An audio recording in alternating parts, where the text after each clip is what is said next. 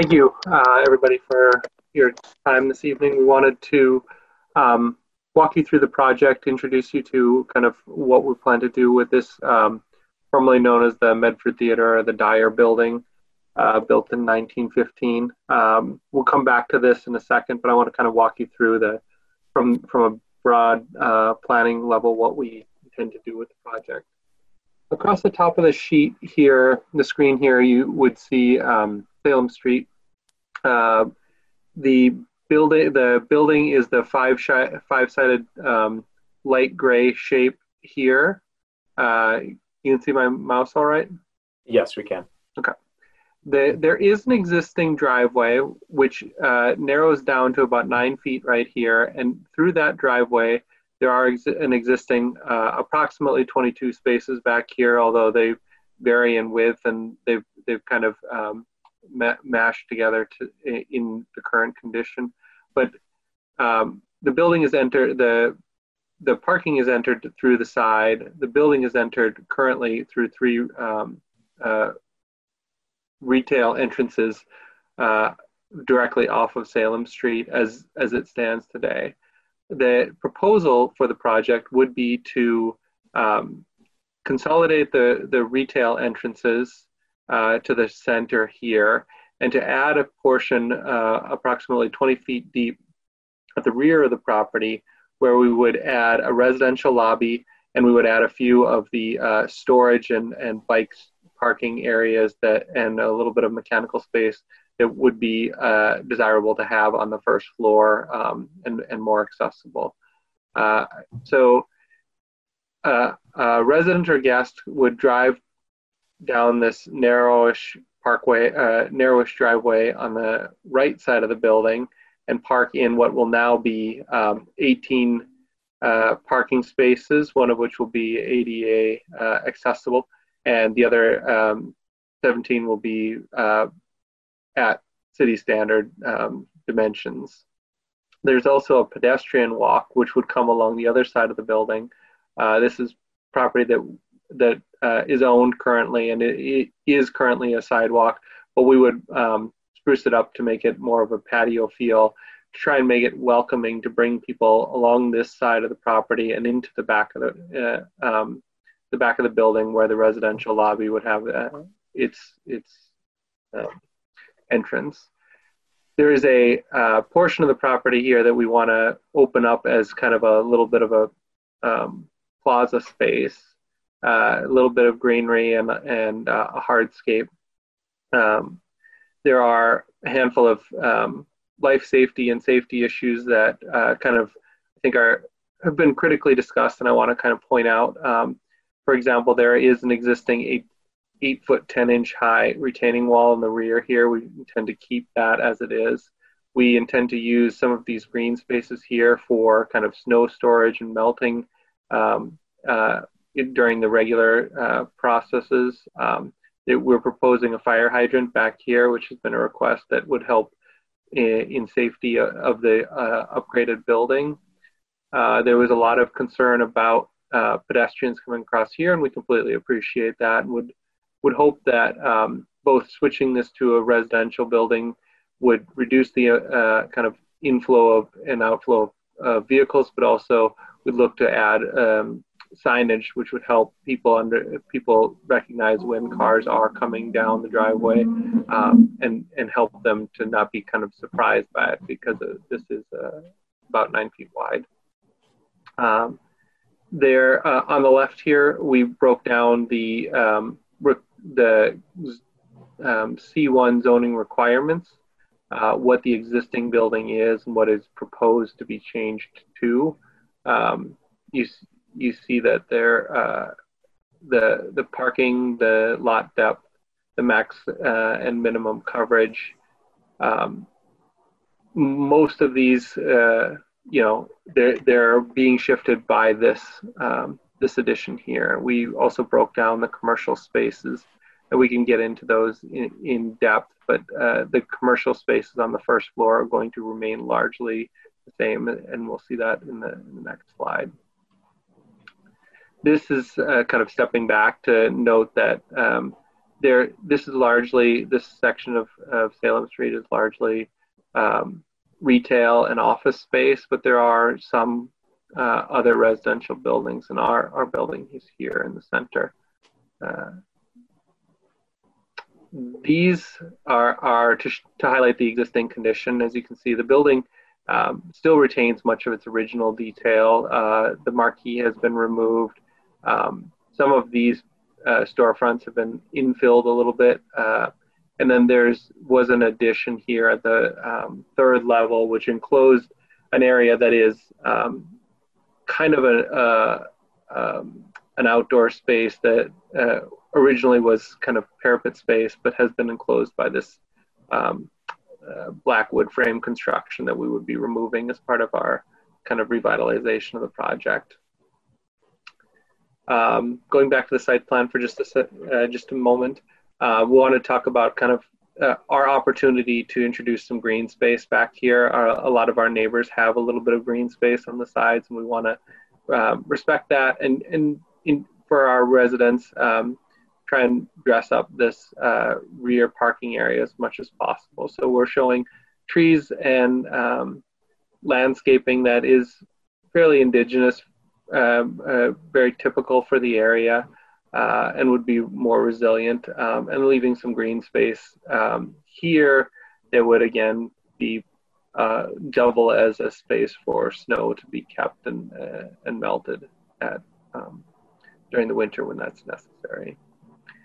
One of the critical issues is definitely going to be how do we light this space to make it feel safe and how do we uh, keep it both from uh, interrupting the neighbors and uh, and making it inviting. So down this pedestrian path, we're envisioning, envisioning a, um, a strategy where we would use some lighting off of the building to make it feel warm and welcoming, um, and to some degree warm and welcoming on the driveway side, but there also, you know, safety becomes even a, becomes a little bit of a different issue. Um, we don't want to cast too much light on our neighbors, but we do want to kind of make sure that we make both of these sides feel very warm and inviting. And if we use the proper amount of, um, of downlighting, we feel like we can really minimize what gets thrown onto the neighboring properties, as you can see here.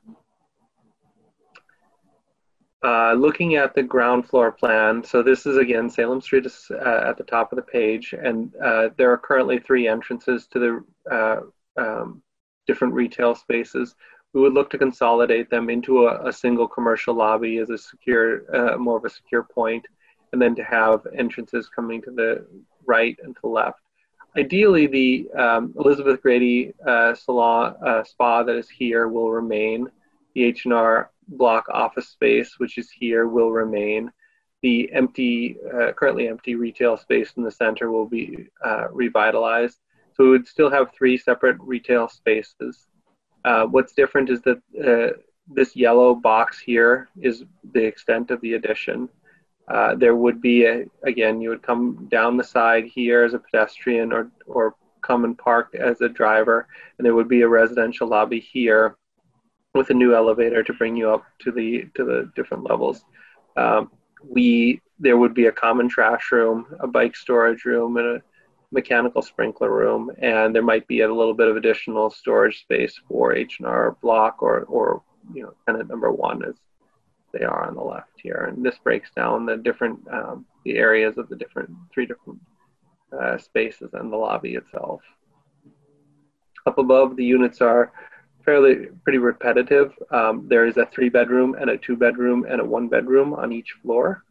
Uh, on level two, uh, here you, you see this is the this yellow box is again the addition. Um, you would come up the elevator or the com the front common stair or, and into a common corridor. The unit on the left here is a two uh, two bedroom family size family sized unit facing out onto um, Salem Street, and the unit on the right here is a three bedroom again living and dining facing out onto Salem Street this this particular floor, which I think I believe was called uh, the lodge room, um, is quite tall, and so we wanted to preserve that, which is um, we think is a real amenity, but has very tall windows. So um, we're going to keep this floor the height that it was has always been, and in that space we're going to seek to see if we can introduce a little bit of an office loft up above the kitchen and the and the third bedroom, third kitchen and third bedroom here, but above the kitchen and the bathroom over here. So that is uh, an aspiration that we're still working out with the kind of overall floor to floor heights. We have to make sure that we can provide um, code required minimum clearances. Uh, in the back here, we will we will have a, a one bedroom unit, um, which would also, in uh, if everything works out uh, ideally, would also have a small loft area above the kitchen. Um, but we we're going to treat this as a, a one bedroom uh, with one and a half bathrooms, living and dining, um, kind of uh, the the one unit that would face primarily towards the parking lot. And then as you as we move up to the building, we're going to see the similar layouts. On the third floor, you would again have a two bedroom on the left and the three bedroom on the right. These two units on the third floor would share uh, or would have deck space that would be um, directly off of the uh, living and dining room and will be behind the parapet. It's a um, the par- the existing brick parapet, which we don't want to, we want to kind of preserve and and not change, is going to end up being quite tall. Now, as we go into the demolition removal of this, we believe that there is additional structure that we can bring down, um, but it will be raised up a few steps from what is going on inside uh, of the unit. So we, uh, as we go through this, we're, we're going to um, uh, reconfirm that it's about um, 16 inches above the floor, finished floor inside of here. Um, but this parapet will still be uh, well over four feet high and, and possibly as much as um, uh, possibly as much as 56 inches above the, the decking. So it'll be rather tall compared to a conventional um, roof area. In the back here, we have again one bedroom unit, which would be very similar to the layout on the second floor, with the um, without uh, having a um, loft space in any of these three units. And then the fourth floor going to be similar to the unit below, except each of these units now has a uh, staircase which leads us up to a roof deck. So again, we've got a two bedroom on the left and a three bedroom on the right with a one bedroom facing towards the parking lot all three of these lead to a, have uh, their own individual staircases leading up to head houses, which would lead us to um, what I what I like to term like private sized decks. They are uh, in the you know under 300 square feet, um, the size of a, a, living room, not necessarily the size of a, a, kind of party or assembly space. And the intention would be that this is um, this is for private residents to enjoy but not for them to necessarily have a be able to have a large party or gathering. We broke down all of the unit sizes as well as the commercial unit um, uh, on this sheet just so people can understand roughly what they are. Uh, you see that um, three bed units uh, come in at 1800 uh, over 1800 square feet and um, over 1,400 square feet, over 1,200 square, or over 1,400 square feet again, quite sizable. Even the one bedrooms come in at um, uh, this this first one at 1217, this one at 909 and 930. So they're good size one bed, one and a half bath units um, that we will be uh, bringing to the market. And then uh, the overall gross area of the building, as you can see, was uh, 11,500 and will be uh, brought up to close to 20,000 square feet. So stepping back to look at the exterior of the building, um, we, uh, we've been working or having a, some conversations with the uh, Historical Association, but we've also, uh, based on the comments that we heard in our last meeting here, spent some time um, going back and refining the design uh, so that we can get closer to kind of what the end product is, will be. Uh, but we're looking forward to kind of uh, working through that uh, as we go, as, as, we as we talk to um, community. But in general, uh, the existing building, brick and uh, uh, and highly detailed as it will be, we'll try to restore as much as possible. And there's a, good chance that uh, we believe we have a lot of the, the tin work for, for these storefronts that we can reintroduce. Um, we want to bring back a marquee similar to the 1915 uh, version of the marquee, and we want to kind of restore the details, um, the detailing, which some of which has has aged um, well, and some has has struggled more. Um, we uh, we will look to um, do something on the front of the facade that is um, not that is complementary, but definitely uh, a backdrop to the uh, more detailed um, uh, and more um, and smaller scale of the brick and, and uh, coping details that uh, we're going to see up here. So we had talked about using like a high-end um, Nichiha or uh, seamless cement fiber panel, potentially in a vertical orientation that gives us uh, a very minimal number of seams. Um, and we're kind of revisiting that and talking about whether it might be more appropriate for it to be something that is metal or uh, something that is um, uh, another material. But um, we we tend to uh, shy away from it being something that would be glossy or reflective, feeling like it it doesn't want to, whatever uh, what we do up here does not want to call a ton of attention to itself. And so we're we're looking forward to working through that um, with again with the historical committee and, and comments or caveats that we receive from you uh, here.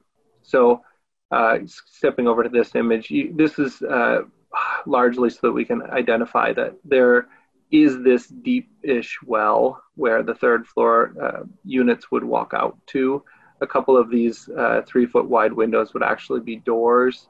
Um, we would, uh, and we would try to um, kind of develop a consistency across this and whether or not these two units, these two levels become very similar or they have some, you know, variation as is, uh, as is shown on the first and second floor is one of the questions we're kind of working through at this point.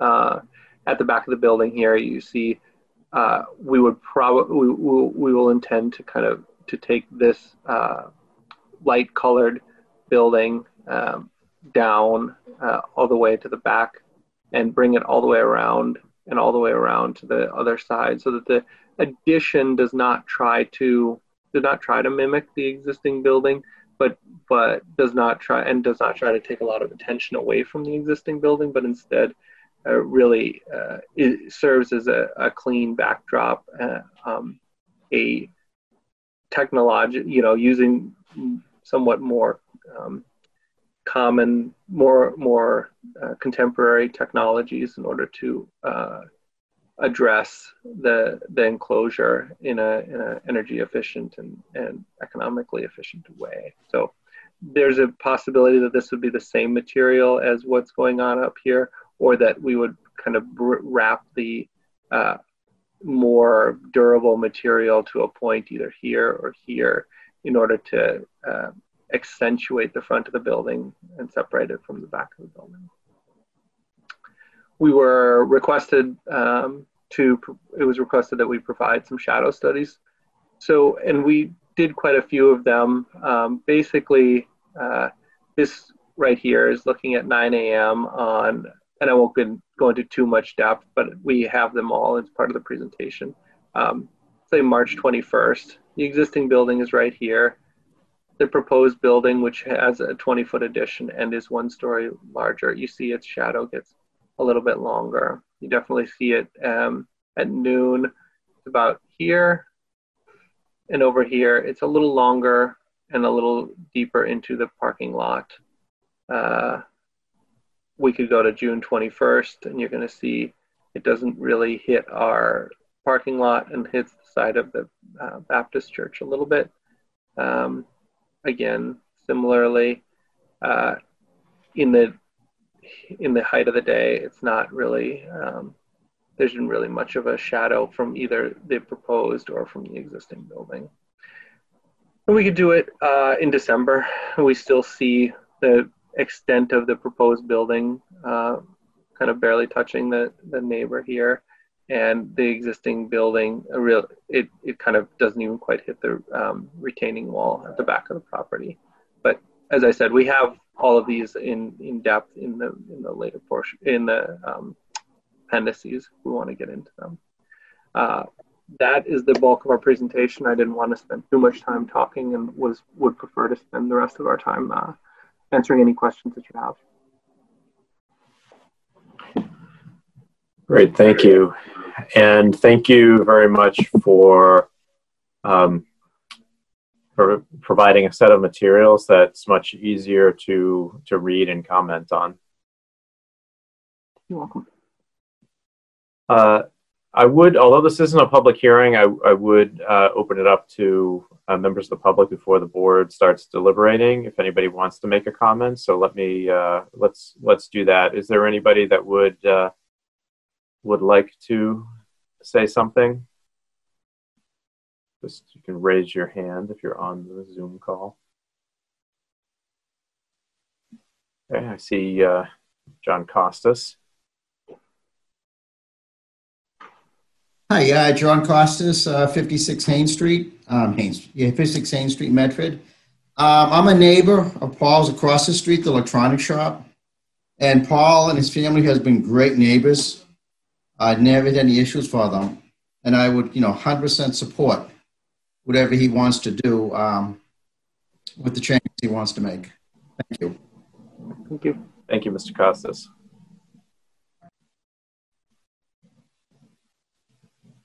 Any other comments?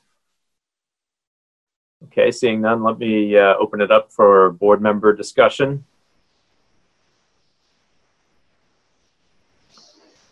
Hi, Mr. Andreasen. Ah, thank you. And I want to thank uh, the proponent for redoing their presentation, echoing what Andre said. Much, much clearer to see and understand what you're proposing, uh, and I thank you for that. Welcome. Um, I have a couple comments, and I think um, that Eric could probably knock them off one by one um, after I, I finish um, instead of going one by one and answering each. So, um, you showed a little bit about the exterior patio. Um, I think you may have included as a supplement a drawing which shows some more detail of that. Um, but I think it'd be worth understanding exactly what you're proposing as far as uh, outdoor amenity um, for that little patio space and, and, and how that's going to feel. Um, this is maybe more of a general comment for um, Andre or Alicia, but um, it, it's pretty clear that they're not meeting their open space requirements. Um, what what does that mean um, for the project going forward? It's just basically a, for my edification. Um, you mentioned that uh, you had you were in discussions with the historic board. Um, are there plans for them to issue a, um, any other sort of follow-up letter based on um, the uh, conversations you had with them. Um, you show in your drawings uh, some specifications for electric vehicle charging. Um, is that intended, or is that you didn't mention it in your in uh, talking through the the parking area? Um, the one item that I think I, I probably take the biggest issue with is um, access and location of the trash room. Um, it seems very odd to me that residents are going to have to walk or go down the elevator with their bag of trash and then walk outside in the middle of winter at 11 p.m when the trash fills up and, and, and go into a trash room. So I'm wondering if you could Um, it's also right at the front of the building, right where um, really the sort of exterior residential node lies.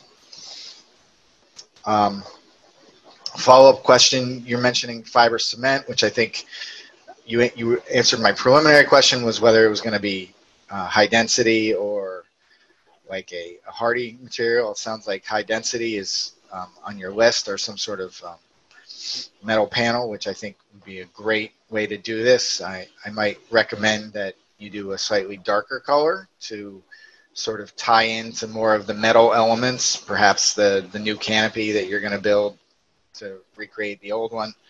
Um, the white seems a little um, like it might be a little harsh, um, but that's just a my own um, style question. But my bigger question is you, you mentioned um, that the whole back, including the addition, um, starting at the ground going up, would be um, white as well, but you didn't mention whether that would be the, the fiber cement or like perhaps a, a, a, tertiary material like stucco or um, something else. Um, I was just wondering about that. And if it is fiber cement, um, just a final caution that you're showing it going right to the ground, which is um, probably not the best use of that material, and you should probably put some masonry at the ground on the back. Um, I'm assuming you're still working out the windows on the fourth, third and fourth floor. Um, I noticed your plan still had the big windows. So are you doing the big ones or the small ones, or is it still still being explored? And that's it. Great. Hey, Mr. Zackerson, um, you got all that? I wrote as many notes as I could, but let me know if I. I'm going to try and go in this in the same order, uh, but let me know if I if as I miss anything. Um, in the rear patio area, uh, the the current intention is to do probably a gray paver, um, some potted plants. Uh, that particular area, with or without the, the the additions we're doing, tends to be rather dark, and so it's going to be a little bit of a game to try and make sure that some things can survive well in there. So um, we're not planning to do an intense amount of planting there. It'll probably be more of a uh, a hardscape with some some potted plants and, and um, maybe a you know maybe a table and chairs that kind of invites uh, people to wait outside or, or to, to congregate outside a little bit, um, but not uh, not like an intense seating zone and and not necessarily you know um, and not an intense planting zone. Uh, but we have we haven't we haven't um, engaged a landscape architect and, and put um, uh, really put that down as a design element. Um, we do not, uh, I believe at my last calculation, we do not meet the open space requirement, um, and we would uh, currently we would be looking to get some relief on that uh, as as we go forward, or talk about increasing the size of the roof decks um, to meet that, but it didn't. That didn't necessarily feel like the right um, the right approach. Um, Since have, you're talking about it, are you gonna hire a landscape architect? I think yes, we will. I I don't know enough about plants, and I don't think Paul does either, for us to to to really um, make sure that we get the right life, uh, right kind of life in the background. So yes. Um, as far as the historic uh, uh, board, yes, we uh, sent over renderings um, pretty similar to what we are showing you today here, and we received some comments from them, I believe on Friday afternoon or so. Um, definitely, they appreciated um, uh, many of the things we've done and asked, um, in fact, asked some of the same questions that you had asked. Um, we're definitely going with the three, uh, the smaller scale um, windows that we're showing here uh, in elevation, not the ones that are shown in plan. Um, I didn't even, didn't even realize till you said it that we hadn't updated the plan, but the intention is to do with the smaller scale. They actually also asked about the white color versus a, a lighter gray or something darker. Um, personally, like I think we can we'll we'll end up with something lighter gray since that seems to be coming from kind of everybody except me, and that's that's okay. we'll we will do something like that. Um, I I had personally been trying to avoid uh, getting something that was too close to the off-white of the existing building, but we can there there are lots of other directions that we can go. So I think that um, the majority is definitely pushing us in that direction. So we will we'll look at that way. Um, they they also had some comments about the detailing of the windows and can we incorporate some of the fourth floor detailing on the third floor. So we will be looking at that with them.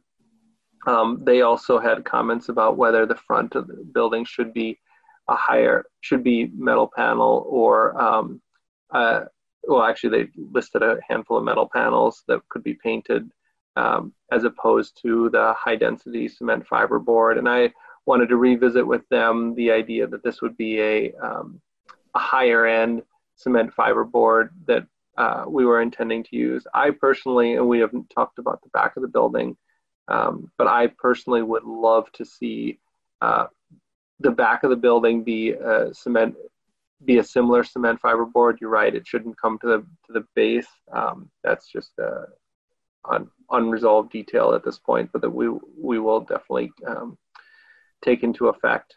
Um, but we so we we have a kind of uh, question about the front part of the building and about the back. Um, there's a possibility that they'll be the same material uh, with a different jointing pattern, or that um, the if the front is metal, then the back would be uh, the back wouldn't be metal. Um, it I don't think that would be appropriate for such a big scale. It would feel too industrial, I think.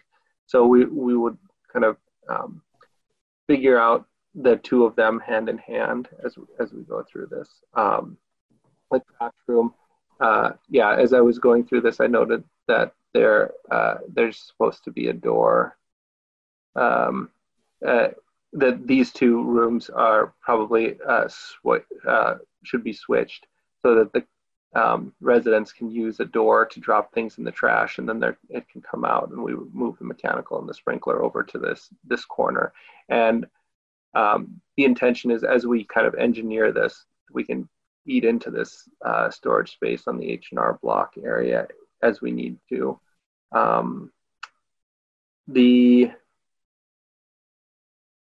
yeah uh, the EV charging station I have to defer to Paul Connolly. I don't uh, off the top of my head, I'm not exactly sure where that where that sits right now. So I think um, if you could let Paul, he can probably speak to that. Yeah, he had his hand raised. So I don't know if Alicia, you can unmute Mr. Connolly. You know, I'm supposed to have all the answers, but some of them the owner the owner has to speak to. Hey everyone, uh, thank you for the opportunity to speak. Um, can everyone hear me okay? Yes, sir. Uh, great. Uh, yeah, I originally raised my hand. Eric actually uh, hit to the point where there would be a, a rotation on the trash in the mechanical room, um, which, because I thought that's a great point. We absolutely had addressed that uh, talking about it, and it just didn't make its way onto this particular plan. But I believe the, you know, having the trash accessible from the inside for the residents, um, as well as keeping it on an exterior wall where we will be doing a private pickup um, you know, made the most sense. So I, to your point, uh, yeah, that is definitely our intention, uh, and just be a, you know, as easy as switching around the wording in a, in those three rooms there. Um, and as to the, based on some prior conversations that we had um, regarding the, you know, the electric car space, uh, it, it would be our intention. We're definitely open to it. There seemed to be some desire for one. Um, you know, and with nine residential units the way the world is, chances are there could be somebody uh, coming into the building with, you know, with the use for it. Um, so it's definitely something that um, we're open to discussion on and, you know, open to having back there if, um, if the city felt it was a benefit. Thank you. I do uh, a question about the parking. Is there going to be designated uh, retail parking spaces back there? The idea as proposed was to have 15 of the 18 spaces we're left with um, go to the residential. to, as Eric spoke to, to try and eliminate the amount of trips um, in and out of that driveway during the day when that sidewalk is most heavily trafficked. Um, and then we would have three spaces back there for the commercial that would most likely go to um, employee parking, not necessarily clientele. Um, so it would be similar fashion to the residential where it would be one trip in, one trip out, and not uh, multiple in and out throughout the day, if that makes um, sense. Yeah, great. Um, I will throw my own comments out there right now. Um, so I, I, definitely agree with what uh, Andreasen said about the front facade. I think the metal cladding that you're talking about, kind of wrapping around the historic part of the building, makes a lot of sense. Uh, I think the darker color would look good. The back, I'm not as concerned about. I think the, having a uh, you know a lighter color back there and the you know cement fiber is fine. But I was wondering whether it might be possible to um, to add usable balconies on the back for those three units that, that are back there that don't have much other space. Um, and also whether around the doors, the three doors that are in the rear, whether there could be some, you know, patio paver treatment around them to set them off that pedestrian area. Because uh, I don't necessarily see that indicated either if yeah, to that point, I think the um, I think the paver idea for the back by those doors um, to designate them as pedestrian friendly is a great idea and would probably tie in nicely with the walkway and patio. Um, and I, I, like the idea of more deck space um, off the back if um, you know if it didn't create any further issue for us as far as which I don't think there's any. I think we have plenty of space off the back there, so there would be no encroachment. Um, if I'm correct on that. And you know, it, as those have those kind of Juliet balconies there, I, if we were to be able to put full, you know, not to the degree of the third floor balcony or the roof, but to some right. sort of real deck where you could maybe get a you know a sitting chair and take in the view of the new landscape. Uh, yeah, definitely open to that as well. Yeah, that'd be great. I mean, we've just seen how people uh, being at home so much really need to have that access to open space and air. Yeah, into some of the buildings we've done, um, you know, the company I work with has done and designed and built in Boston um, have done very similar to what you're saying. Like not large by any means, but enough where you know a definite benefit and seem to be appreciated by the people moving in. Yeah, great. That would be that would be great. Uh, and then a I've, final question that sorry that I that I had was the snow the square in the back parking area that's now for snow um, what is that going to look like when there's not snow stored there? Sure. Um, the idea is to keep it as you know green space um, and to whatever um, to whatever capability, and this may be uh, when we bring in the landscape architect to help us design. The idea is to make that as pretty as possible in the non-snow season, which you know, depending on the New England winter, can be hopefully nine months. Um, but also to the idea was to keep it as flat as possible to allow the snow storage there, but still right. having this green space. Well, one possibility that I think we saw in another project was to make it like a, a little doggy pad area. So if people have pets, they have a place to go with them. Yep. That's actually a great idea. And as a owner of a impatient lab, I um, I think he they would appreciate that. And it's obviously a um, you know, it, it takes away from them potentially doing it on the, the more common space, you know, patio space and stuff where exactly. it would be a little nicer and draws it away, which I think is a great idea. Right. And is that, uh, Claes, I think that was you that was going to speak. Yeah. I just had a couple follow up things. Um, I think all the answers have been great. Um, I echo what Andre says about the dog area. I think that'd be a great way to sort of do two things in in one space. Um, I feel like um, you should do a little more study of the bike area. It seems um, really small.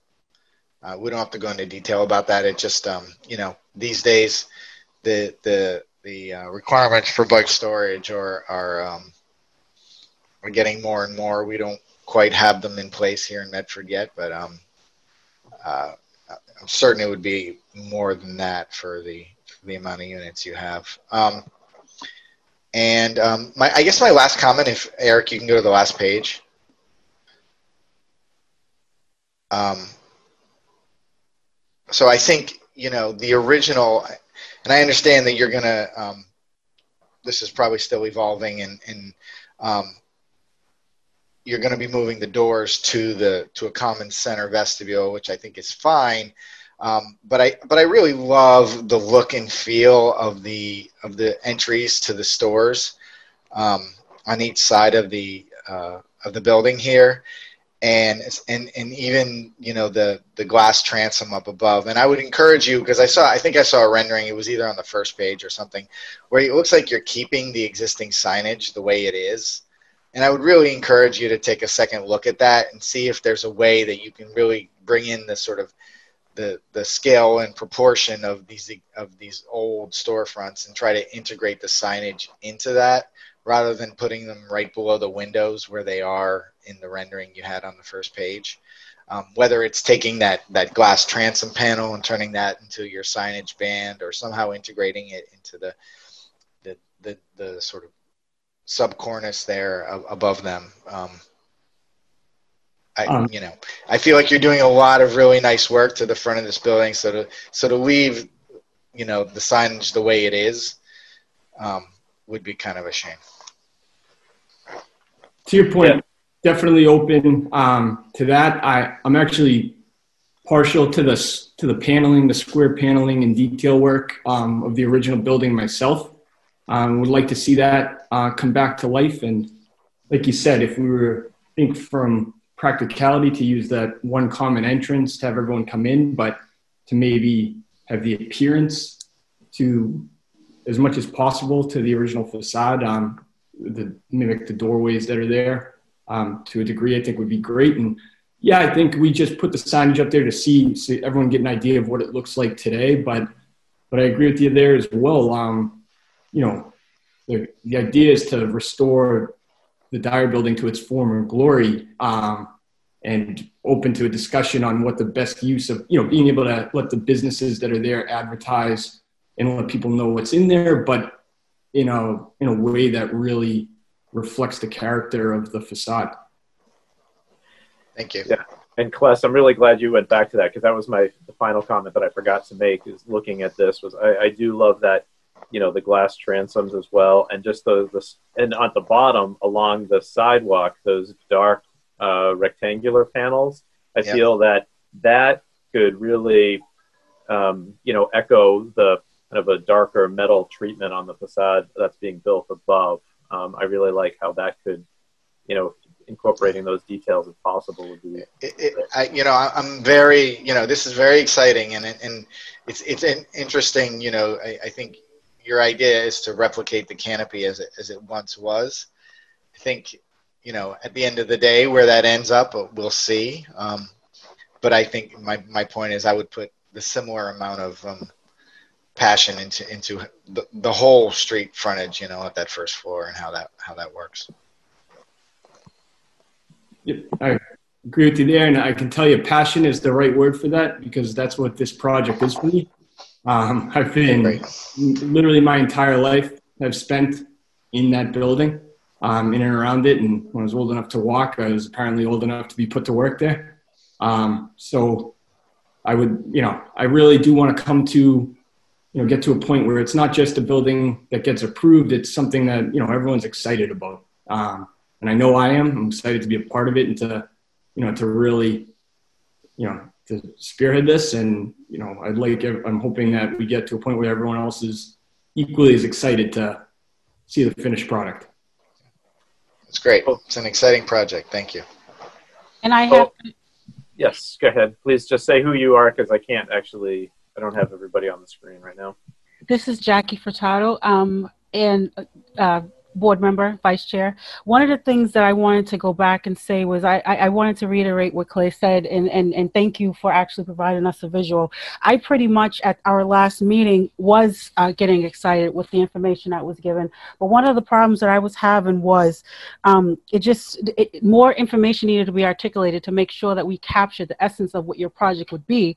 And I started to go there, but I have to tell you where it got me is that um, in my line of work, um, going around 351 cities and, and towns in the state of Massachusetts, I review a lot of projects, development uh, projects, and it was just really hard for me to zone to zoom in uh, uh, do the work that we, we needed your visuals to do. So I, I wanted to let you know that this is a huge improvement and i extremely thank you. And i am just as if not more excited about this mixed use um, development, especially the fact that it's being a redeveloped uh, on a redeveloped site um, prior to state's community development principles. So um, I have nothing further to say but to express my appreciation for that. Thank you.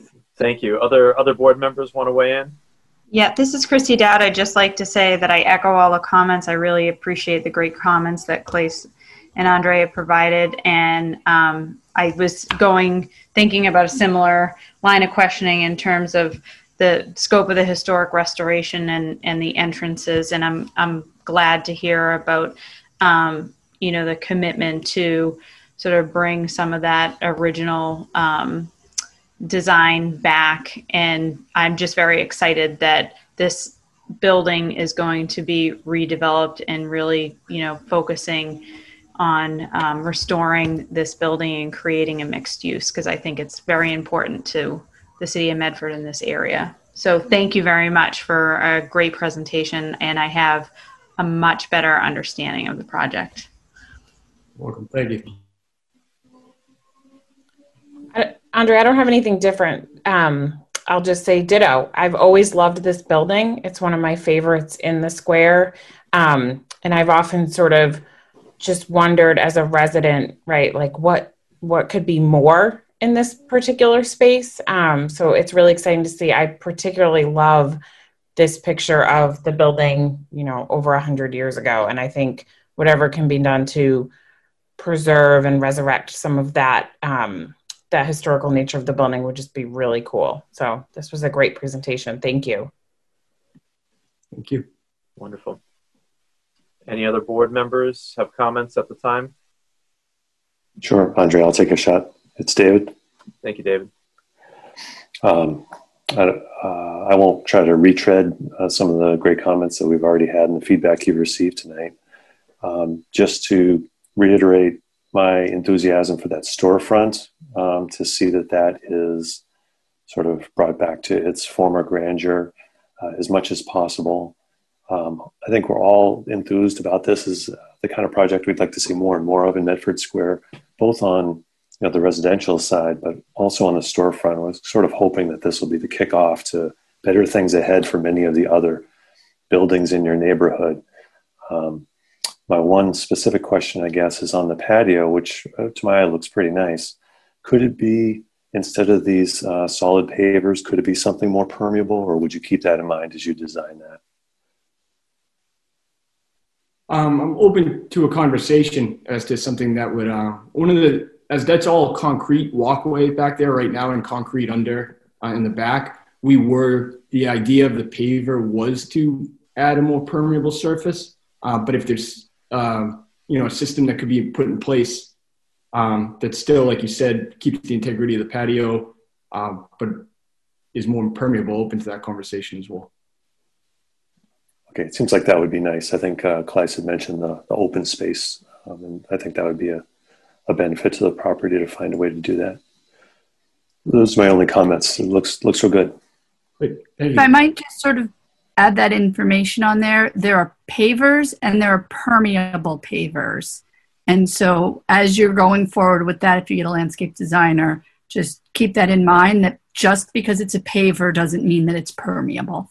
Right, and we we talked a little bit about it. Um, just, uh, uh, I think it was this morning. I don't know. It feels like a long time ago, but um, we we need to make sure we maintain uh, ADA access. So it might be a combination of some permeable pavers and some non, or like what goes on in the substrate, but uh, definitely a, a, desire to drain what we can uh, using permeable pavers where we can. And we may extend that out to the. I, I really like the idea of extending that out to the other three doors or to the to the doors, and kind of using that to tie everything together. Right. Uh, a question, Alicia, for you: Is there does this project um, does it fall under the uh, the city's solar ordinance at all?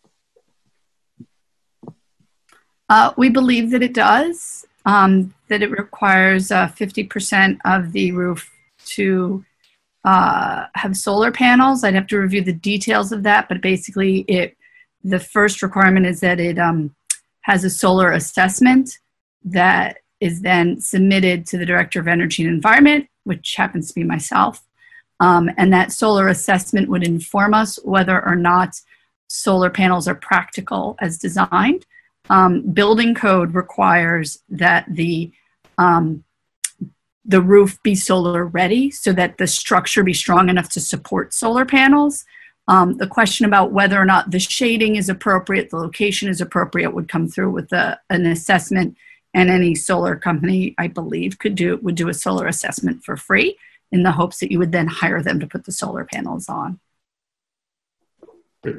Have you guys looked at that at all, or is this uh, sort of a new issue? We actually have not had a building permitted since we passed that. It was actually only passed last Halloween.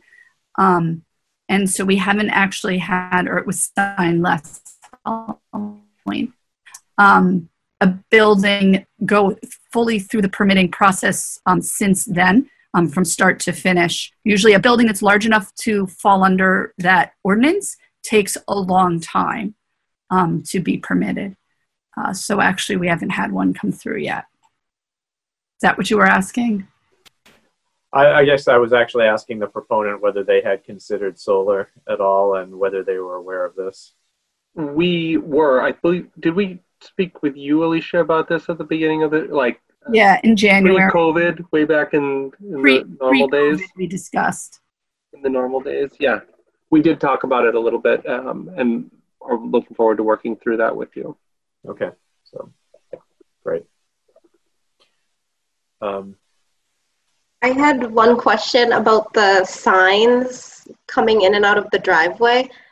Mm-hmm. Um, like how big are they and how do they work do you know or like how well, where placed i am i am learning uh, how they work and and what their sign what the kind of uh, what is considered safe sizes are i believe if i can uh, maybe i can zoom in on these to get the dimensions these are um, we're we are discovering what is considered safe. It looks like these are being drawn right now at 18 inches by 14 inches.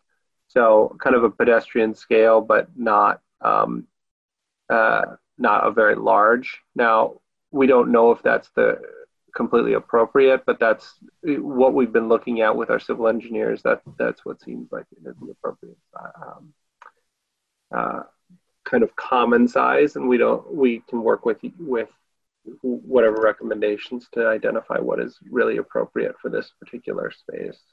And those signs would be motion activated? Yeah. If I could, um, Jeff Dirk is on the call, uh, our traffic engineer. He may be able to provide a little more information in that regard if you still have questions concerning that, how they operate.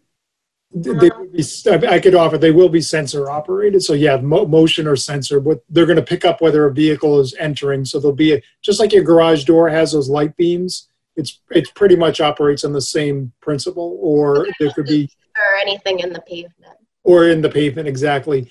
The variations that we've shown here are basically you see the LED signs um, that are there, which you know are, are less obtrusive, I would say the lower sign is a version where it's a backlit sign. So the, it basically blanks out in under either situation. But in the lower version, you know, the sign's there when it detects a vehicle, light bulbs are behind the sign that turn on to illuminate the sign itself.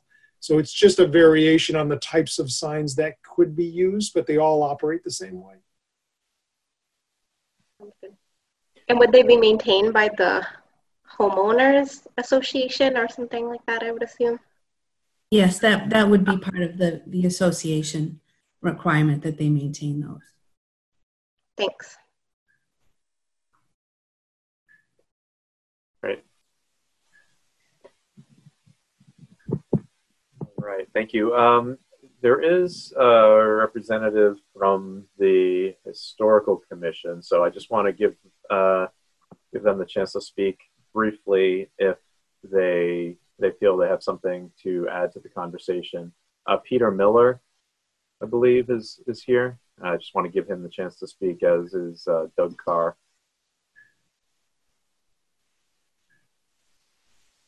Oh, you're still muted, Peter.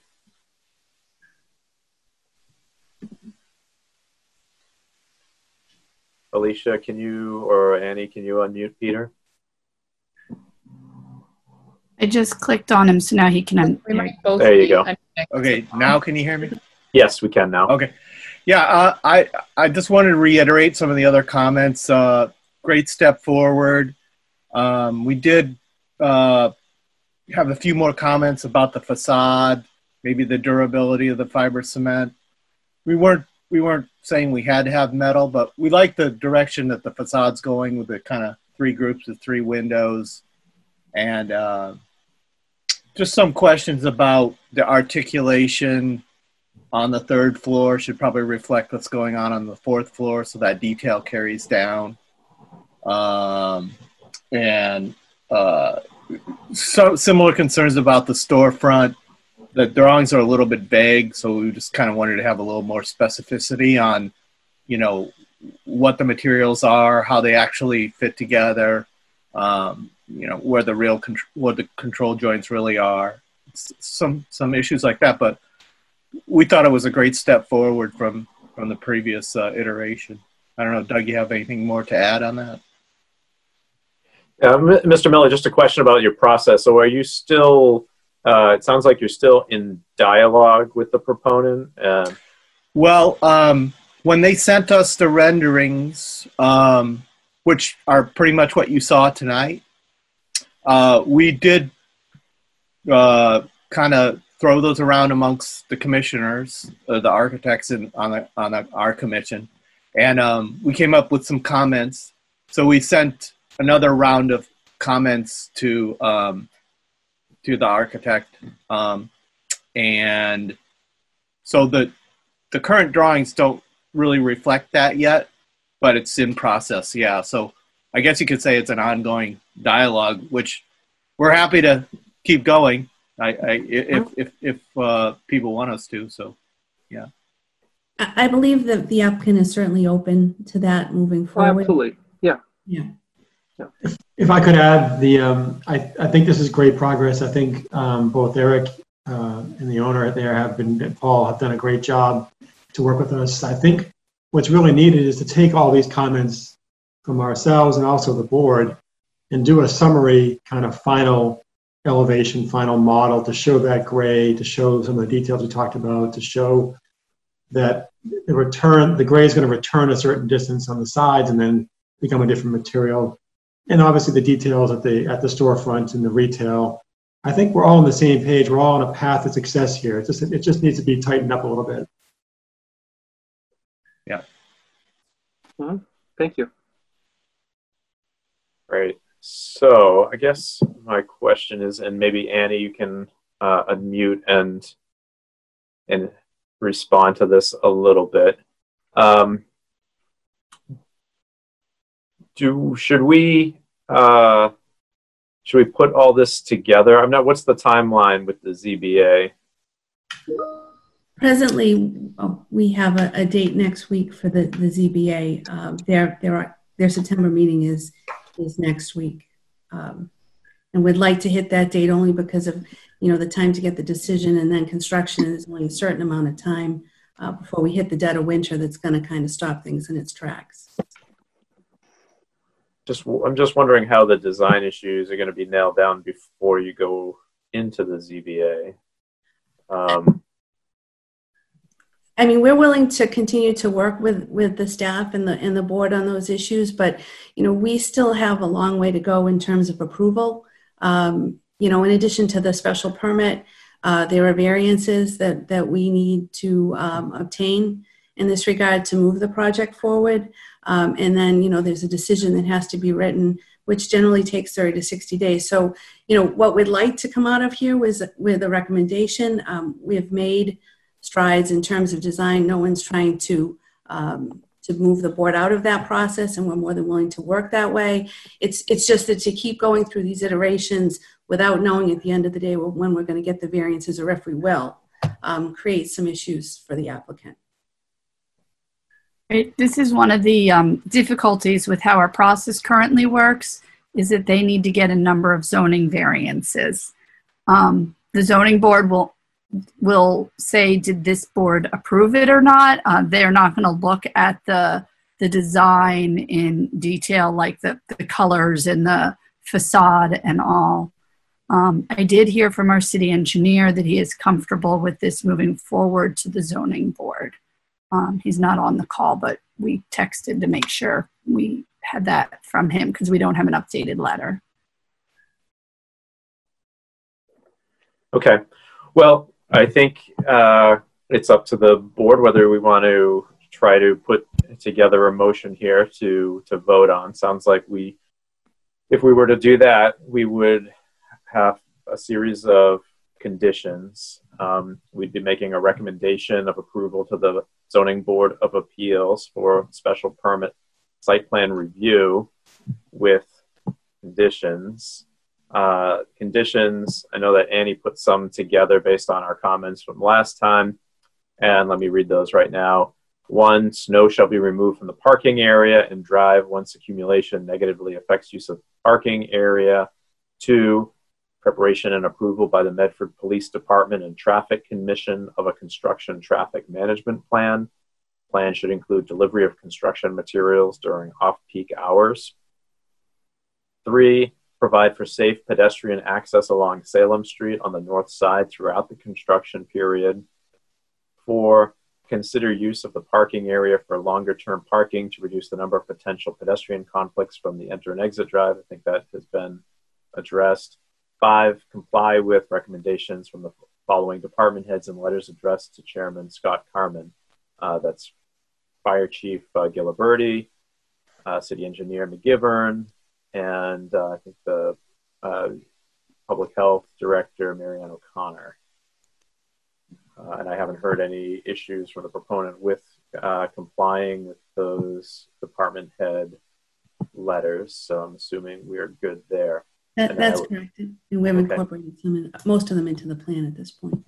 And then I would uh, add a few conditions that we discussed tonight, including the extension of the the permeable paver area to the rear uh, doorways, um, internal access to the the trash room, um, and I would like to. Uh, well, would the proponent be okay then with also uh, adding the the rear balconies? Yes, um, absolutely. On the rear balconies, I think that's a great asset.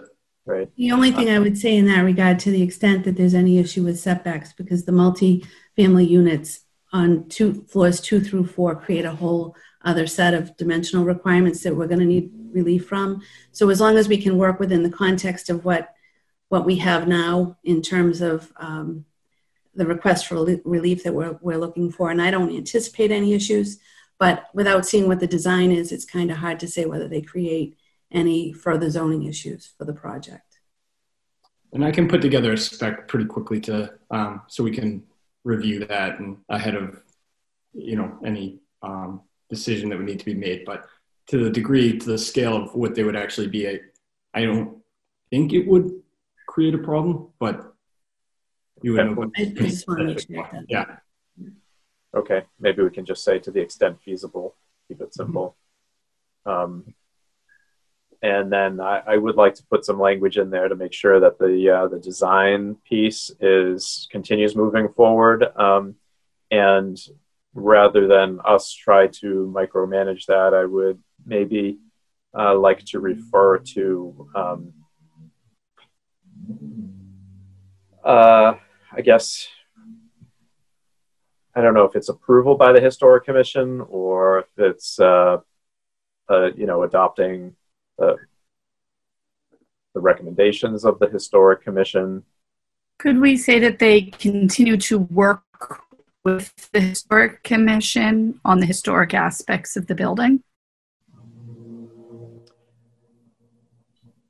I don't know how to enforce it if they next week say no, we're not doing that anymore. Um, but if the historic board came back and said they are refusing to talk to us anymore, it would be as if they had gone against any other one of the conditions that the board has put, puts on a project. Well, does the historic commission? Uh, there's no real. Is there any further process that you guys need to take as a commission? No, I think it's. I think it's just um, seeing a final design that reflects all the comments we've heard tonight. That's really all we need. Okay, so maybe we could um,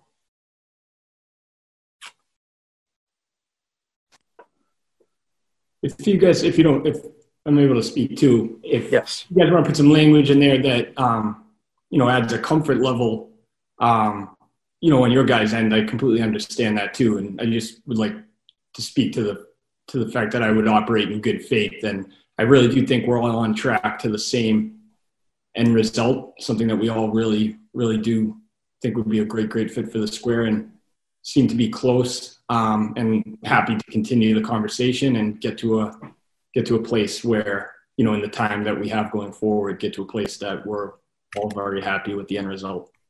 Right.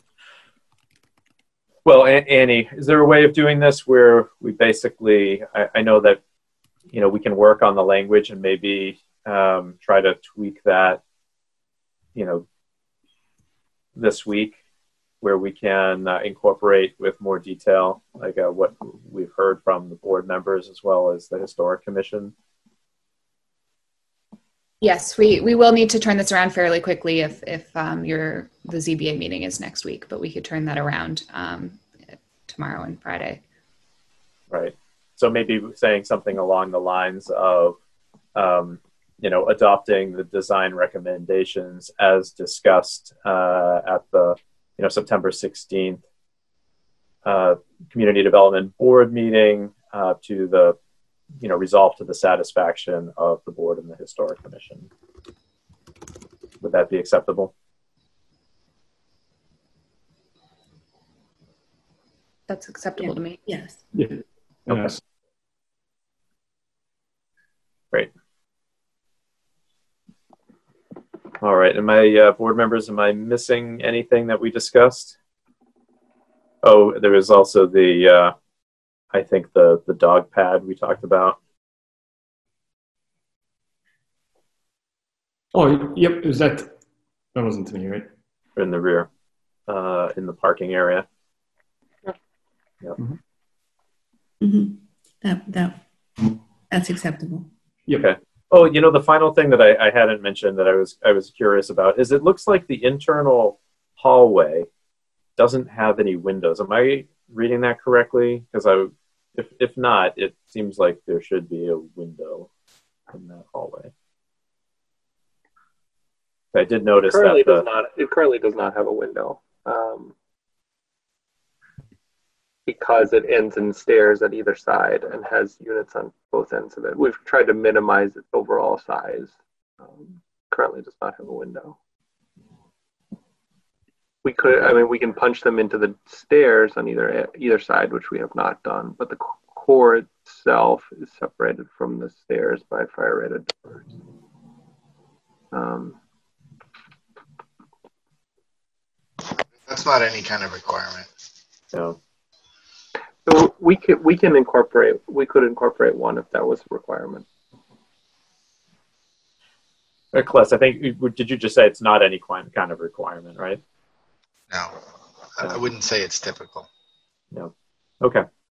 um, I wasn't sure. It, it, looked like on one end it was not the stairway was not exactly at the terminus, so it seemed like there was an opportunity to put at the end of the hallway a window. Yeah. But uh, no, um, you're you're right. On the second and third floor, we could if that was a requirement. Yeah, I, I think. I think. Why don't you just look at it and see if it makes yeah. sense? Yeah. I think we could just put some, uh, craft some language along the lines of, um, you know, incorporate natural light into the hallway where um, feasible. Great. Okay, I think that I think that covers everything. Am I missing missing anything? Anybody?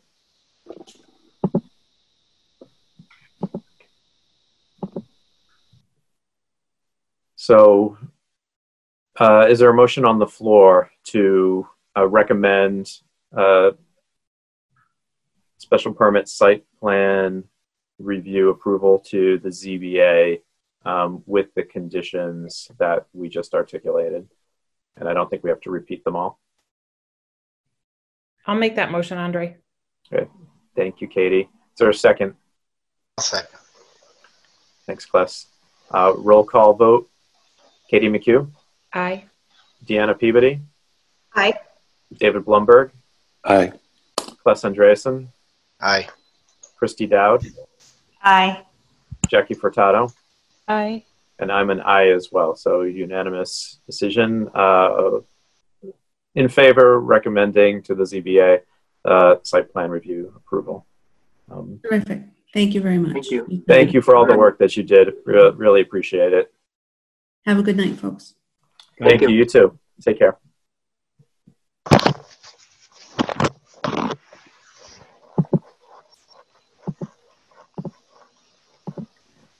All right, the last item on our agenda tonight is the local historic district recommendation to the city council for 16 Foster Court.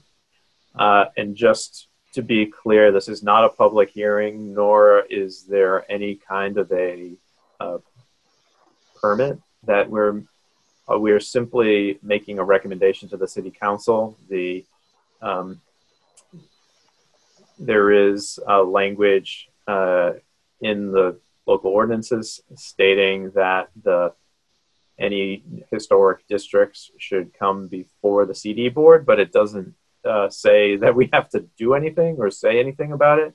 Uh, so really it's at our discretion whether or not we, we make a recommendation to the city council and what that recommendation is. So at this point, I would like to, uh, to invite Ryan Hayward to present the proposal um, so that we can all kind of hear the rationale behind it and, uh, and decide whether we'll make a recommendation or not.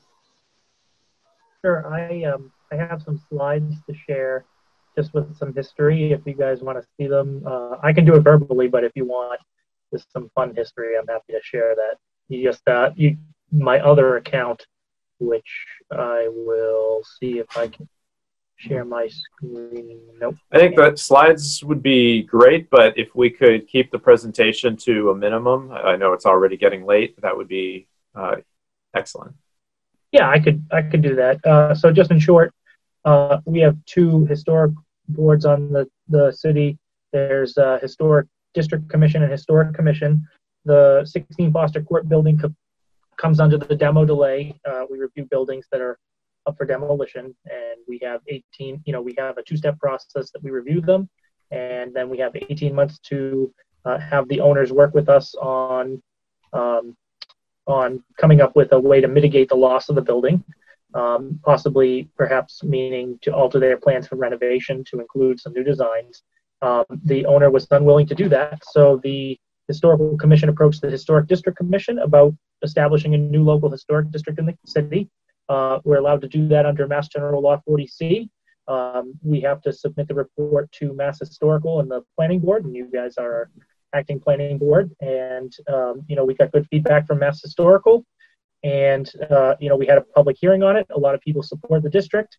Uh, we we had a committee of the whole meeting tonight about with the owner and the city council, and it Uh, seems like City Council is leaning towards supporting it, but uh, we need to have a site visit. But we're uh, still moving forward with it. Um, the building, in summary, just five quick points.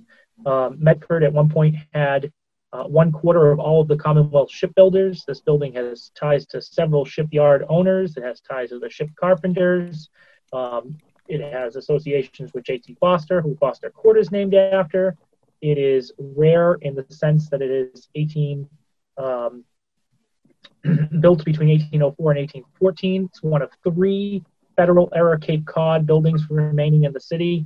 Um, that alone puts it in a really elite group of buildings, um, and it just maintains good integrity over its long course of its life. So, you know, using the history as leverage, um, you know, we tried to work with the owner to at least preserve a portion of the building, but he was unwilling to uh, even entertain any options. He presented a ton of stuff tonight, so at least the dialogue is moving forward still.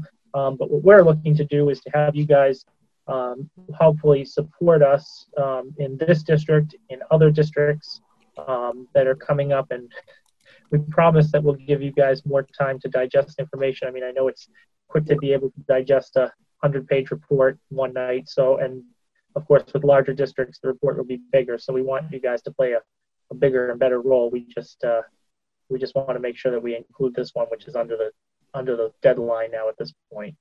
Uh, Mr. Hayward, you I think are been uh, you have permission to show your slides now. You're I think you're a co-host. Uh, let's see.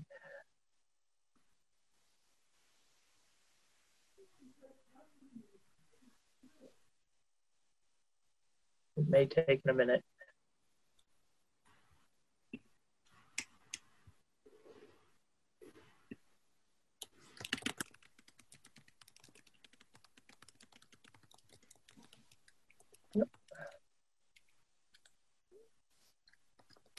Yep, it's come up now.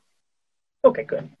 Um, so yeah, I just, you know, why the Haskell Cutter House, just to, to show you guys what the building looks like. It's a, a small Cape Cod that um, has uh, undergone a series of changes, but it uh, its original form is evident. It's a single story building with rooms underneath the eaves. It's got its center chimney.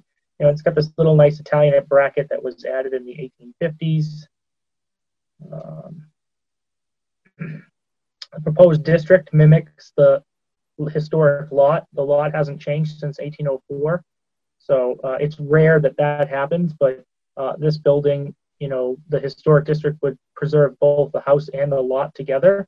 Um, and we're not trying to dissuade development here. Historic district is really to uh, encourage development that's compatible with the existing buildings.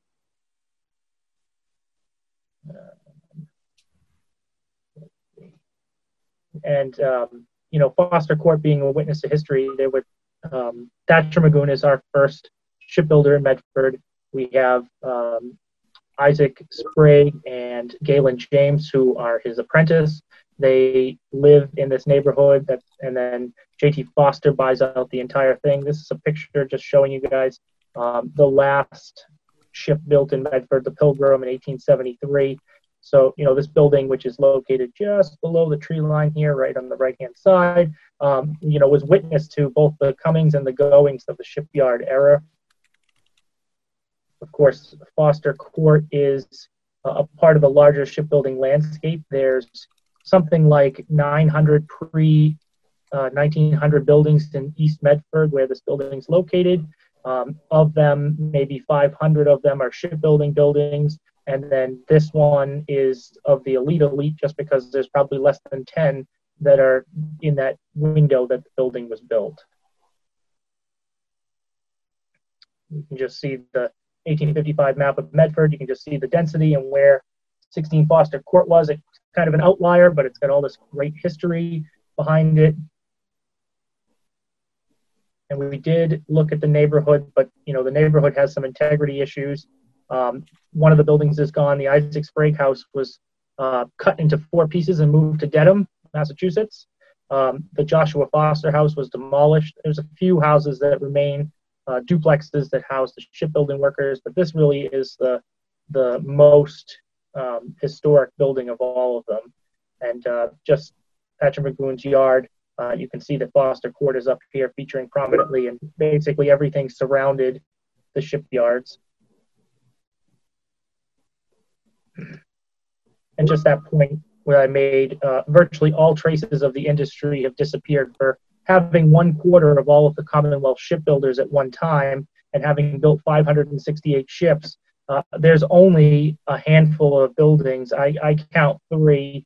Uh, this one with its association with the shipyard owners, another house on Court Street, and then there's a little tiny counting house on Riverside Ave. So uh, we're doing our best to preserve the buildings, basically save them from demolition, um, to continue to partner with various city boards, with the public, uh, with private entities, and just try to make uh, preservation a bigger part of Medford's, um, you know, a, a, part of Medford's open dialogue uh, with those who are coming here and working with us. And, you know, of course, I, I saw the Salem Street project tonight. I think that's one of the good projects. Um, you know, and I think 16 Foster Court, if uh, we're allowed time uh, to have a dialogue with that owner, will develop into something good. But in the meantime, uh, at this point, the only way to preserve the building is to put it in a historic district, uh, to continue that dialogue, and to uh, hope that the building is saved for future generations. And you know, hopefully, we uh, you know can continue to work on this and establish other districts and um, do good things in the city. So that's it. That's all I got. I'm happy to take questions. I'm happy to continue dialogue as you need me. Great, thank you, Mr. Hayward. Um, just because it's getting late, I will. Uh, I won't beat around the bush here, and I'll just uh, throw some concerns out there. Um, I live literally two blocks away from this property, um, and uh, I loved. I read all of the material that was uh, the packet of materials, like hundred pages or so. Um, loved all the the old maps, the history. Um, really enjoy you know learning more about this. I want Medford to be able to uh, preserve and promote its history better.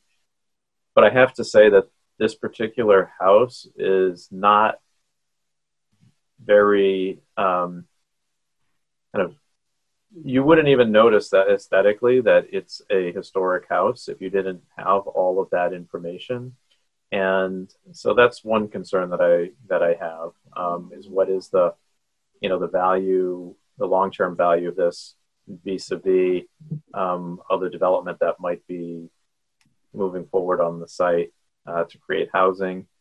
Uh, and just in terms of fair play, you know, creating a, a, historic district as a property owner, you know, is starting to move forward with something. I am a little concerned about kind of that that as a process issue um, in terms of fair play for a property owner. Um, I would really like to see these historic districts happen, but in a more proactive way as part of a, a set of, of priorities um, that, you know, the parcels are identified or properties identified, and then we're taking action before there's, you know, development that's uh, in, en route to being proposed. And you know the district itself as you as you alluded to has really changed a lot right? We've we've lost i, I would say um, you know the most significant uh, historic properties in the neighborhood the the boat yards it, the shipyards itself are totally built over um, the kind of the shipbuilders homes are largely gone so i guess you know, I I want to be supportive, and at the same time, um, I'm just a little concerned about uh, about this. So, um, I don't know if you could respond to to any of those those points. Uh, yeah, I, I, mean, I can respond to um, a few of them. First, uh, howdy neighbor, because I am not too far from here uh, as well. So, I mean, I walk by the building a lot. Um, I, you know, as both commissions have said multiple times at multiple meetings, we do want to encourage development in the city so long as it's not at the expense of history you know so we you know we approach this project as an open dialogue to first at least analyze looking at reusing the building and the homeowner wasn't even willing to do that uh, so we were kind of at an impasse because you know we're being told by city council that we're not a design review board and we're you know so we can't look at the proposed building that's there you know, unless of course it comes through you guys for site plan review or some sort of other community review where we get a comment period. Uh, but also, you know, we have to look at first mitigating the demo and seeing if there's a way to in- integrate new design into it. And the owner wouldn't even do that. So we were kind of stuck where we were not getting any sort of data out of them. But we do want to encourage people to have a dialogue with us and to be able to come to us and, and explore different options first, you know, and, and not just tell us, you know, it, it can't be done. Um, you know, we, we definitely, uh, you know, there's three architects on the board. There's, you know, uh, a real estate agent and, you know, there's a bunch of different people that, that definitely want to use their professional expertise to help guide the, uh, you know, guide the process here. And, um, you know, we, we definitely want to, uh, you know, try to preserve our history and in a way that, that is not at the expense of, you know, stopping the city from moving forward at all. I see uh, Claes Andreasen uh, will speak, and then I'll open it to, I think, Christy Dowd as well. Go ahead, Claes. So, Ryan, thank you for your presentation. Um, can you talk a little bit about the fact that this house is for sale for a dollar? Um, and with the with the uh, caveat that it, it gets moved to a suitable site and restored properly? Yeah, I'm I'm not clear why the owner decided to uh, list the building for sale and at, at such a late point in the game. Perhaps it's uh, to demonstrate that he's making some sort of effort to uh, find somebody to rehabilitate the property. But I, I have not, you know, we were aware that the building went on MLS because uh, we were notified, but um, not by the homeowner. And you know, we had we this change in that listing were not at our request. What we asked them to do was to, you know, over 16 months ago was to at least start by looking at the design. And only tonight were we able to get information out of them. Um, you know, at, at a city council meeting in front of all the city councilors and not not before our board for to be able to digest and and talk about and have any sort of dialogue. So um, I, I'm not sure why the owner decided to list that So- building that way. So, do you have a position on that potential outcome? Uh, I mean, I, I would be okay with uh, the building moving to a new site. Uh, I actually, um, you know, tossed out the idea of possibly using the open lots across the street for that, or maybe a land swap or something uh, that encourages perhaps a different uh, location for this building or a different location for the proponent's project. But you know, I haven't explored that deeply because uh, you know the onus is on the builder to present options and for us to give feedback, and we've we've had none. And even with this, you know, he didn't approach us; he just listed the building. We're definitely not against working with him. We just, you know, are trying to to, you know, follow through with one of the proposals.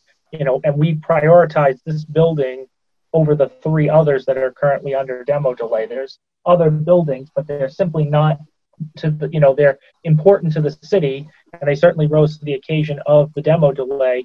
But out of all of them, we prioritize this particular building. I mean, if we had to had multiple buildings under demo delay, I think the board would have prioritized this building out of all of them uh, simply for the age alone. But then with the history associated with it, I think they they definitely would have prioritized this building. And the I mean, I- oh, sorry. Go ahead. No, I mean, I was just gonna say, like, for me, I, I really appreciate what you've said, Andre. Um,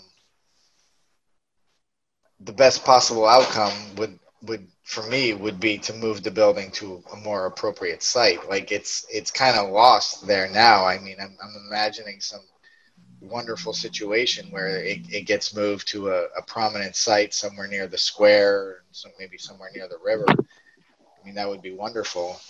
Um, even even as a you know as a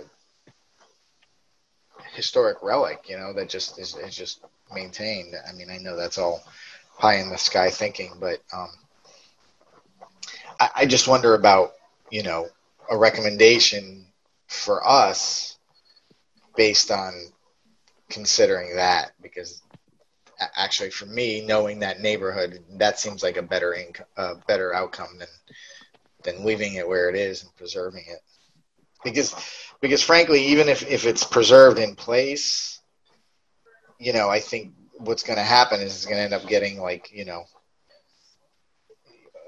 just anecdotally, let's say it's 800 square feet, it's going to end up getting another 2,000 square feet tacked onto the back of it, and it's going to look like garbage. So, anyway, that's my two cents.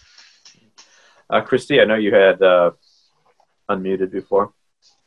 I may have more questions than I have suggestions, but um, my first question to Ryan was how do you know how much of the original house is intact? You did mention that there had been maybe some um, renovations to it over the years, but I'm just wondering if you know how much of the original remains. Uh, yeah, so I don't want to put a percentage to it, but uh, we did a walkthrough uh, during the demo delay hearings, um, and based on what I could see, so the mm-hmm. original, sir, maybe 1810, 1804, 1810 structure um, with its original center hearth and the staircase alignments and you know framing are intact. Then there's a second rear L from you know that's very early. It's probably 1820s um, that went on after that building.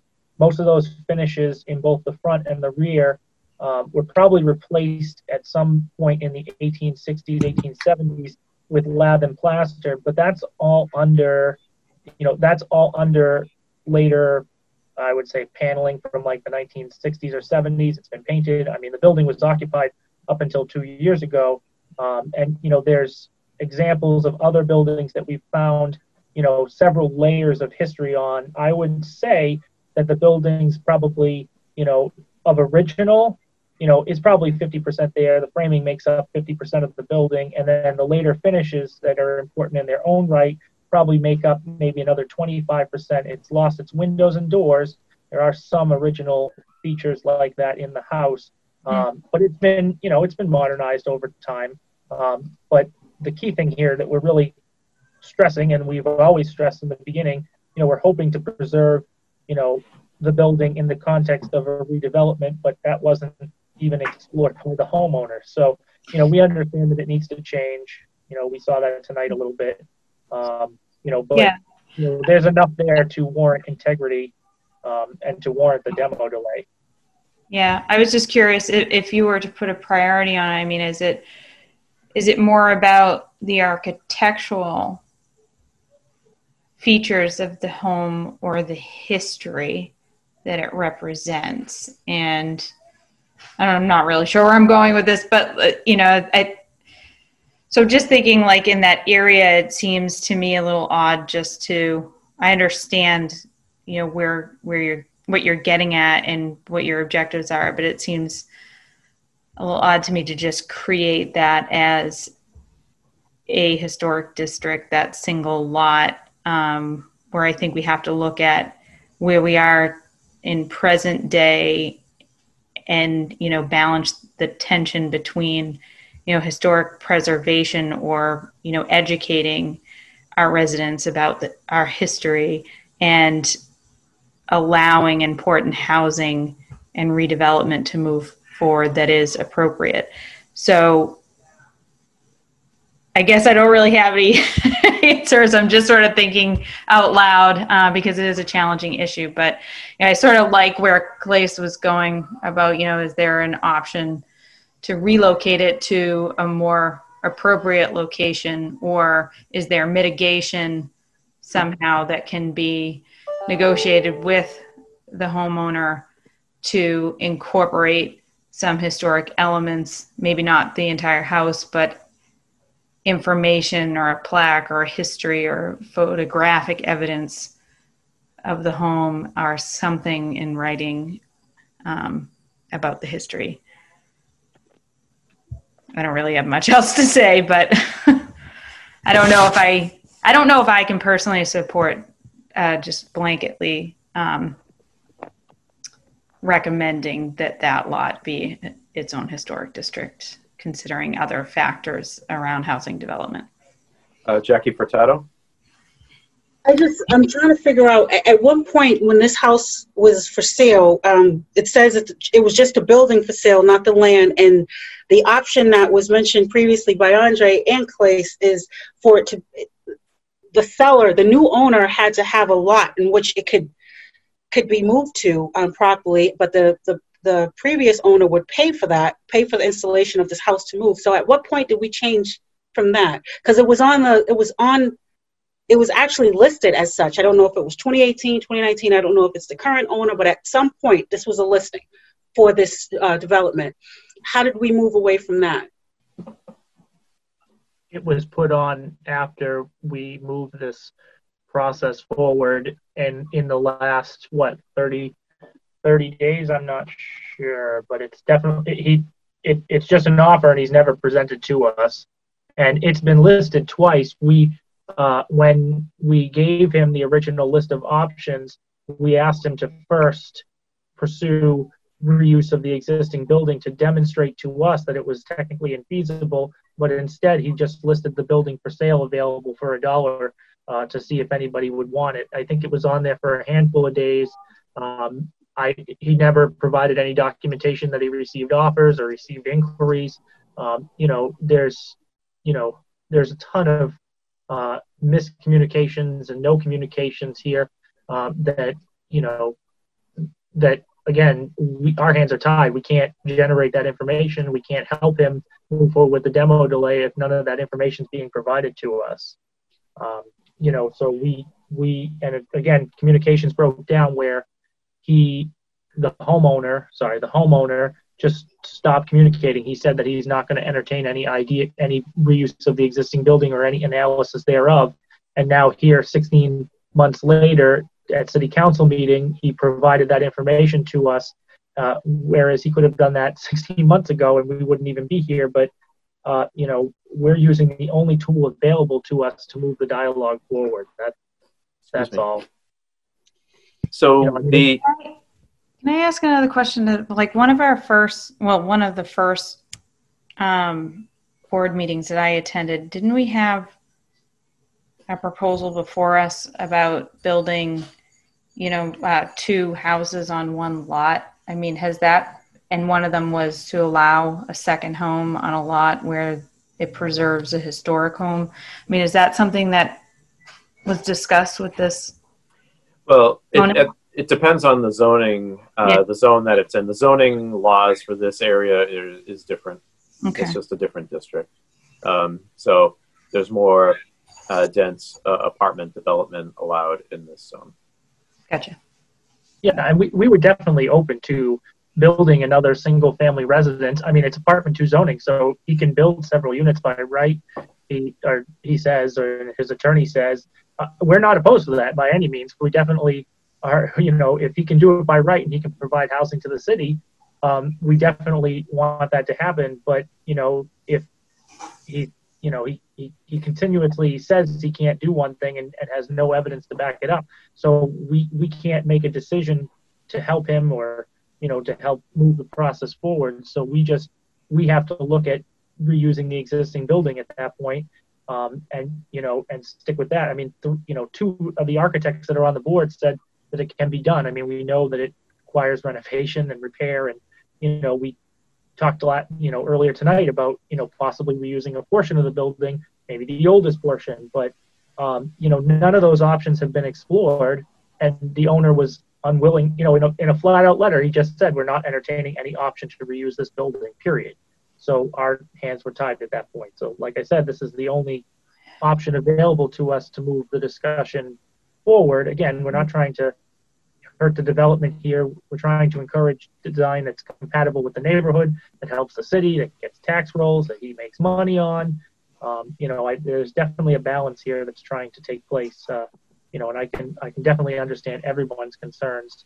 And you know, I, I enjoy hearing uh, everyone's point of view because I think it's important that we take it all in and then just try to come to a consensus that works for everybody.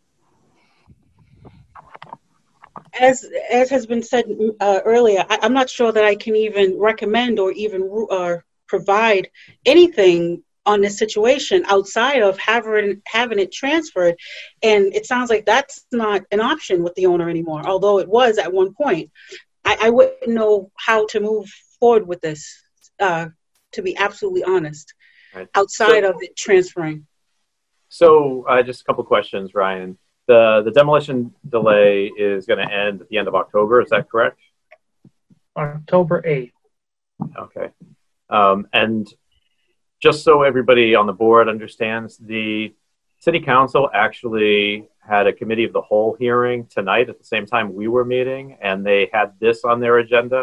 Which is another, so there wasn't. Uh, we don't know like what they discussed and talked about, uh, except uh, Ryan. I don't know if you could go into any more detail about if there was anything productive from that conversation. Um, you know, we heard both sides of the story. Um, I gave the presentation on the history of the building and historic districts. Um, Ari and the owner and you know his team gave the gave some drawings and some information to city council. Um, there was some public input, and then at the end of the meeting, they elected to do two things. They're going to have a site visit on Monday just to review the building, and on Tuesday, they voted to move the paper out of committee to be on the agenda next Tuesday for a vote of approval. Okay. Um, and did the, the property owner give any different indication tonight about uh, being willing to explore creative options? No, his position, um, you know, I, I know I'm coming from the position to try to defend the city, so I'll, I'll try to relay it as best as I can. His position is that, that it's, it's technically infeasible to renovate this building and you know he provided structural information and drawings and photos uh, and and we have always understood that but we you know the we're asking we were asking him to be a little bit more creative and come up with some information that would allow us to uh, at least pursue other paths that involve the new building um, but he wasn't willing to do that but he he, he did that tonight uh, not for us but for city council at the presentations and it was very schematic but um, you know, I, I, his position has not changed. That you know, obviously his plan is to either get rid of the building or demolish the building, um, rather than try to make any attempt to preserve it. I I don't think the listing of the building is an act of good faith. I think it's just an act uh, to demonstrate that he's doing something um, to move this process along, perhaps in his favor. But I just, uh, you know, I, I think the, you know, some of the councilors obviously relayed that you know we didn't have the time to review any of that information and that he didn't respond to any of our requests you know for that information in the beginning. So um, you know it's just his position hasn't really changed.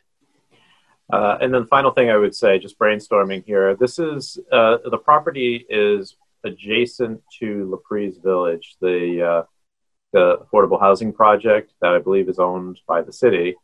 And is has there been any conversation uh, about possibly the city purchasing the property and using some CPA funds for affordable housing and historic preservation to basically do the development itself?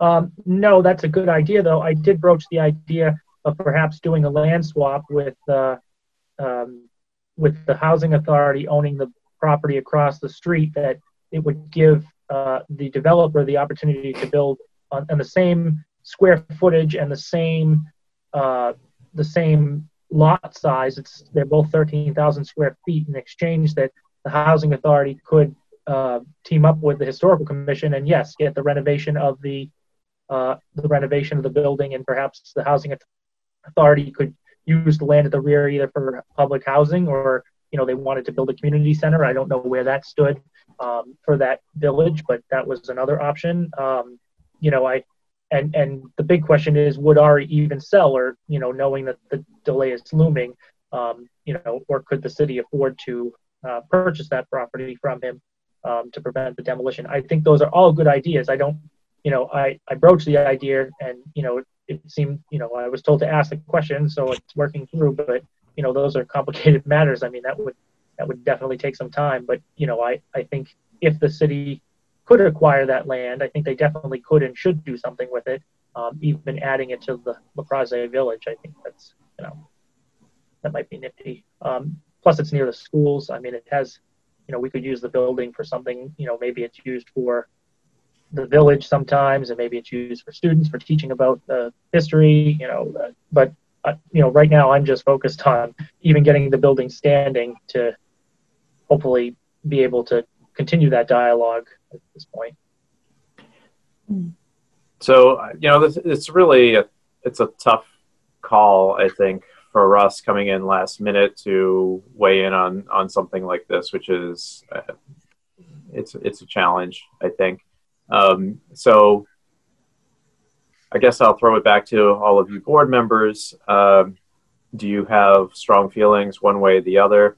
Uh, we are not required to make a recommendation, so we could do, uh, I think, what I'll call the, the Claes solution of making no recommendation is also a possibility. Um, what is the will of the board? I'm, I'm hugely conflicted. Um, preservation of any uh, property is always a great thing, but it can have neg- negative consequences later. Taking something out of um, stock for the use of all, um, I'm not. I'm just not in a position where I feel as though myself, as a board member, should even rule on this, um, as as put forth.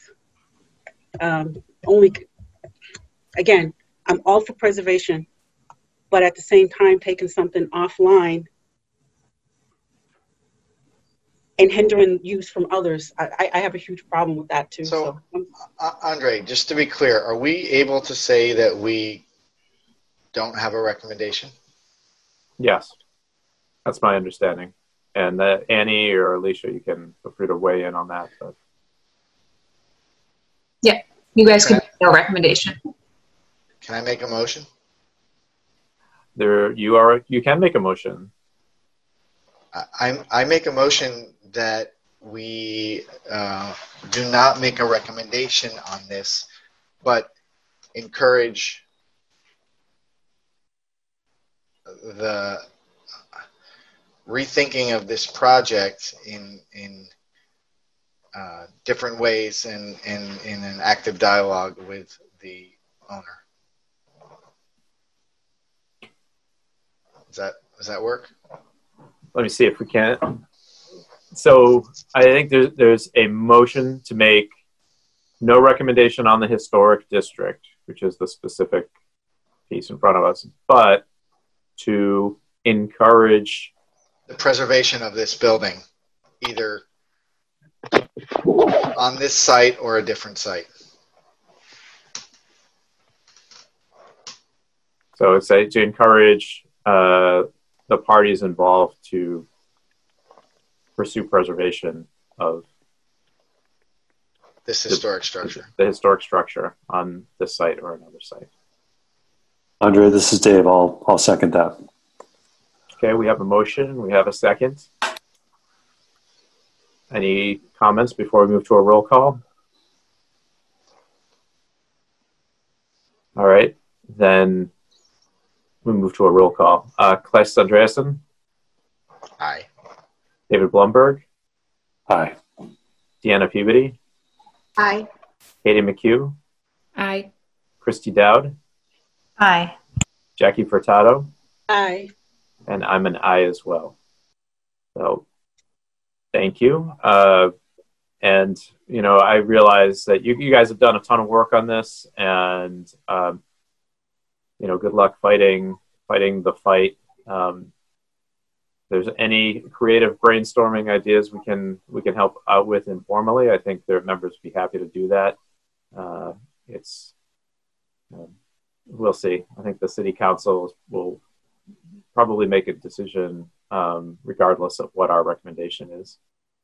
Yeah, we we definitely want you guys to play you know a bigger role. We just you know uh, some things came up and and it you know we're just working through the channels here but there you know there are other districts in the works. There's one for the full length of forest Street that we definitely want you guys to review and have time to give us feedback so that we can you know work with the homeowners and the owners there um, and you know have something that perhaps is a little bit less um, contentious on both sides. You know we have the support of owners and renters and neighbors there so that would be a little bit better you know, you guys definitely play an important role in our city. So we want you guys to have your feedback, and the more minds that, the more minds, the merrier. Right. thank you. And we're, you know, I think we're trying to uh, move in a direction where we can function more as a proactive planning board. So I think we'll be doing more of that over the next few months, and would love to work with uh, uh, with both of the the commissions, the historic district commission as well as the historic commission, on um, trying to identify our you know priority historic assets in the city and how we can incorporate that into uh, you know preservation plan while we grow. Yeah, one of the things that the um, and Marks offered for B paper tonight was to um, uh, analyze the funding for a community-wide preservation plan. So I think that that would uh, that would definitely help. And if we did, you know, we can use the survey work that we do to, you know, preserve to at least analyze the properties and use all the good data that we've gotten over the last decade to help you guys plan and give you all this good information that's out there too. So. Yeah, and I think there are maybe other ways too, you know, regardless of the outcome on this particular property. I think the, the shipyard history is very important and interesting. And I think there could be some, you know, we've lost a lot of stuff, unfortunately, but there could be some interesting ways of, of celebrating that history so that more people in the city will, uh, will know it. Great. Sounds good. Well, best of luck. Good luck. Thank you. Thank you all. I'm sure we'll all be right. in touch again. Thank you very much, everyone. Thank you. So, board members, I think we've come to the end of our agenda. We just need to set um, dates for our next meeting. And what I'd like to do is um, see if we could. I think Deanna said that she had a preference for September 30th between September 30th and October 1st. So if that does anybody anybody know that they can't make September 30th? Okay, great. So let's we'll go ahead and set September 30th as the next date. And then after that, let's try to look ahead a little bit. And I think Annie and I were talking about um, just two weeks, every two weeks after that for the next few weeks. So October 14th and October 28th. So those would both be Wednesdays um, at 6 p.m any conflicts that you guys know about right now on those dates? And we may not need all of those, um, and we can be in touch about um, canceling them if, if, there aren't enough agenda items. But uh, we wanted to give you guys an opportunity to, to do some items that were not as uh, as statutorily required and as some of the development review we've been doing. So ideas are welcome. Right. right. the comprehensive plan is going to get advertised next Wednesday and therefore released. And then I think we're setting October 23rd as the date that RFPs are due back. Um, and as I had mentioned in email, that we could um, look at doing design design review settings. Yep. Sorry, I said it correctly in, in the email. design guidelines. Design guidelines. Thank you. Yeah. Design guidelines. Yeah yeah, I think that would be a good um, a good discussion point. Even even if it's not to the level of design guidelines, I think we had talked in the past about you know there are certain comments that we time and again talk to developers about. So like what it, it, I think ex- articulating what we expect from developers in terms of presentation materials would be one thing, and then also what's our checklist in terms of things that we continue to go down, right? Like so it's you know, trash removal, bike parking, blah, so blah, blah, all those in, prep, in preparation for a meeting like that, we have a checklist that goes out to people when they want to submit to us, like, here's the requirements. Um, and we'll send that out to you, you know, the blank one, and people can start to look at it and we can look at what's codified, what's in our regulations versus ordinances, things that are in our regulations, this board can review Another thing I'd like to put on the table is that in the ordinance it says that we would review linkage fees every three years. And we are still operating with the original linkage fees set in 1991, I believe, um, even though it's said, and I don't think they've ever been reviewed. So those are some examples of things that if that we'd like to discuss need to be in a public open meeting. Um, so good news is uh, the pipeline going forward looks a lot less, um, and we can be proactive and talk about some things that might be a little bit more interesting for us to to deal with. Um, I'll talk to Annie and Alicia about what some of those items might be. If you have thoughts about things that you would like to to talk about as a board, uh, send please send those to me or the uh, CD staff. And you know, our goal going forward is to really try to limit these meetings to two hours if we can.